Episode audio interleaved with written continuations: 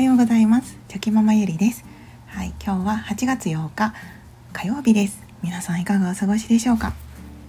はい 今日はあのー、先日行ったあの子供たちとの川遊びのあの雑談というかはいお話をさせていただきたいと思います。はいあの私が住んでいるところからちょっとこう車を走らせたところにあの川があってですねそれが結構穴場のあの川遊びポイントになっておりまして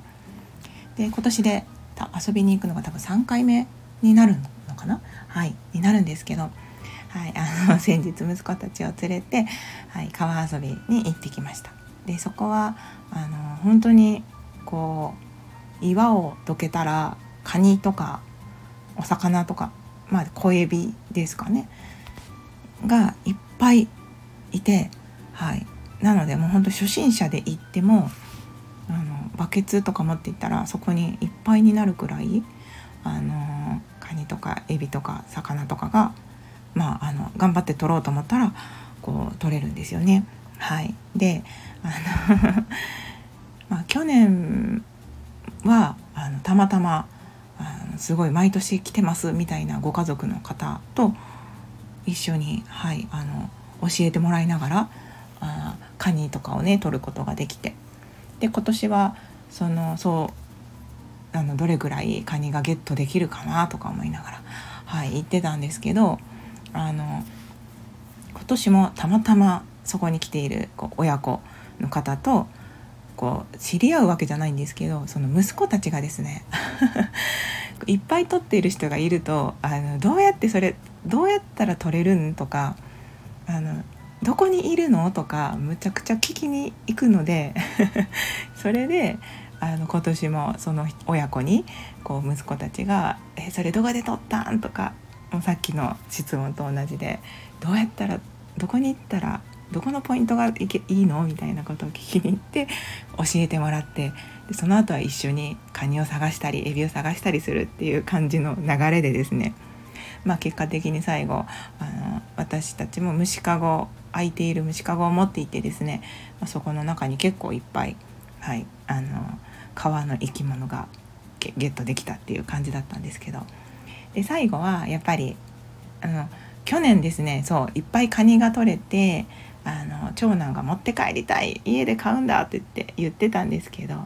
その私もなんせこうあんまりそういう経験がないのでどうしたらいいか分からずにとりあえず持ち帰ってあの様子を見てたらなんか結構みんなすぐに弱っちゃって、はい、ちょっとかわいそうなことをしちゃったなってことがあったので、はい、なんか今年はもうそのと取ることは取るけど最後はバイバイしようねっていう感じで。で長男もそれで納得して次男も納得して最後はバイバイっていう感じであのはい最後は持って帰らずに終わったんですけどはいあのそんな感じですごいあの川遊びってあの楽しいなって 今年もね行ってみて思いました。皆様川遊びってされますかね？どうですか？私も幼少期川遊びしてたかなっていう感じでそんなにその何ていうかあの住んでいた場所が幼少期住んでいた場所が川が近いとかその山の近くっていうところではなかったのでまあ普通にちょっとこう、まま、都会ではないんですけど一応街中っていう感じだったのでなんかそういう場所にしょっちゅう行くっていう思い出があんまり残ってないんですよね。はい、なのでそれこそもうカニの取り方とかその魚の取り方とかもあんまりこうわからないままあの子供たちと一緒に遊んでるっていう感じなんですけど、まあ、それでも回数を重ねていくとね、はい、あのだんだんなんかあなんこういうところにいるんだなとかっていうのが分かってきますしであのだんだんねその今回もその上手な親子の方だったのでその上手な方の捕獲の仕方を見ているとあそうか岩をどけて網を用意しといてこうさっとさっと手を使ってこう網の中に入れるとか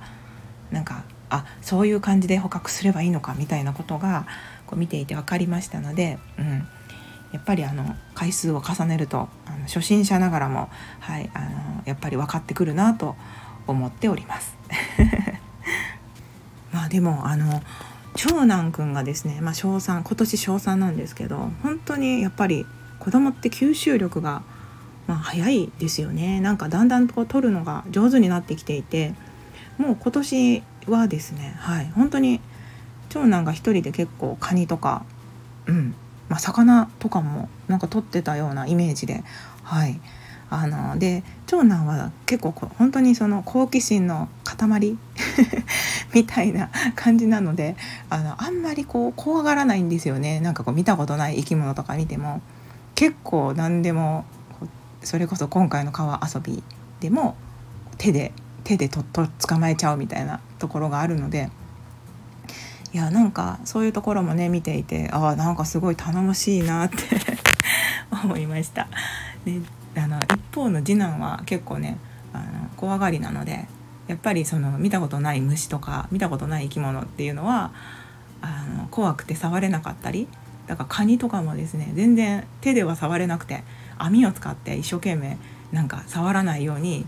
あの虫かごの中に入れたりとかして はい、やってましたけども